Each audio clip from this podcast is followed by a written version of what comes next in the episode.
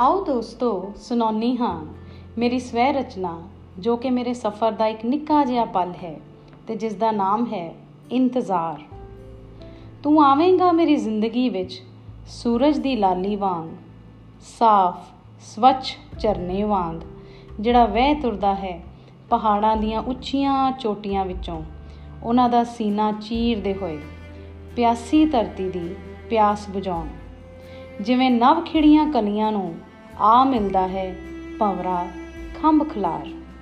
ਜਿਵੇਂ ਆ ਬੈੰਦੀ ਹੈ ਤਿਤਲੀ ਕੋਮਲ ਫੁੱਲਾਂ ਵਿੱਚੋਂ ਰਸ ਚੁਰਾਉਣ।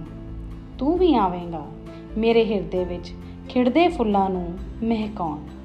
ਜਿਵੇਂ ਕਿਸੇ ਦਰਖਤ ਦੀਆਂ ਸੁੱਕੀਆਂ ਟਾਹਣੀਆਂ ਵਿੱਚ ਮੁੜ ਨਰੋਏ ਪੱਤਿਆਂ ਤੋਂ ਫੁੱਲ ਤੇ ਫੁੱਲਾਂ ਤੋਂ ਫਲ ਉਗਾਉਣ। ਜਿਵੇਂ ਬੰਜਰ ਧਰਤੀ ਤੋਂ ਸੁਨਹਿਰੀ ਕਣਕਾਂ ਦੇ ਸਿੱਟੇ ਲਹਿਰਾਉਣ। ਜਿਵੇਂ ਕਾਲੇ ਅਸਮਾਨ ਦੀਆਂ ਚੀਕਾਂ ਨੂੰ ਸਫੇਦ ਰੰਗ ਦਿੰਦੇ ਹੋਏ ਉਸ ਦੀਆਂ ਪੁਕਾਰਾਂ ਨੂੰ ਸ਼ਾਂਤ ਕਰਵਾਉਣ।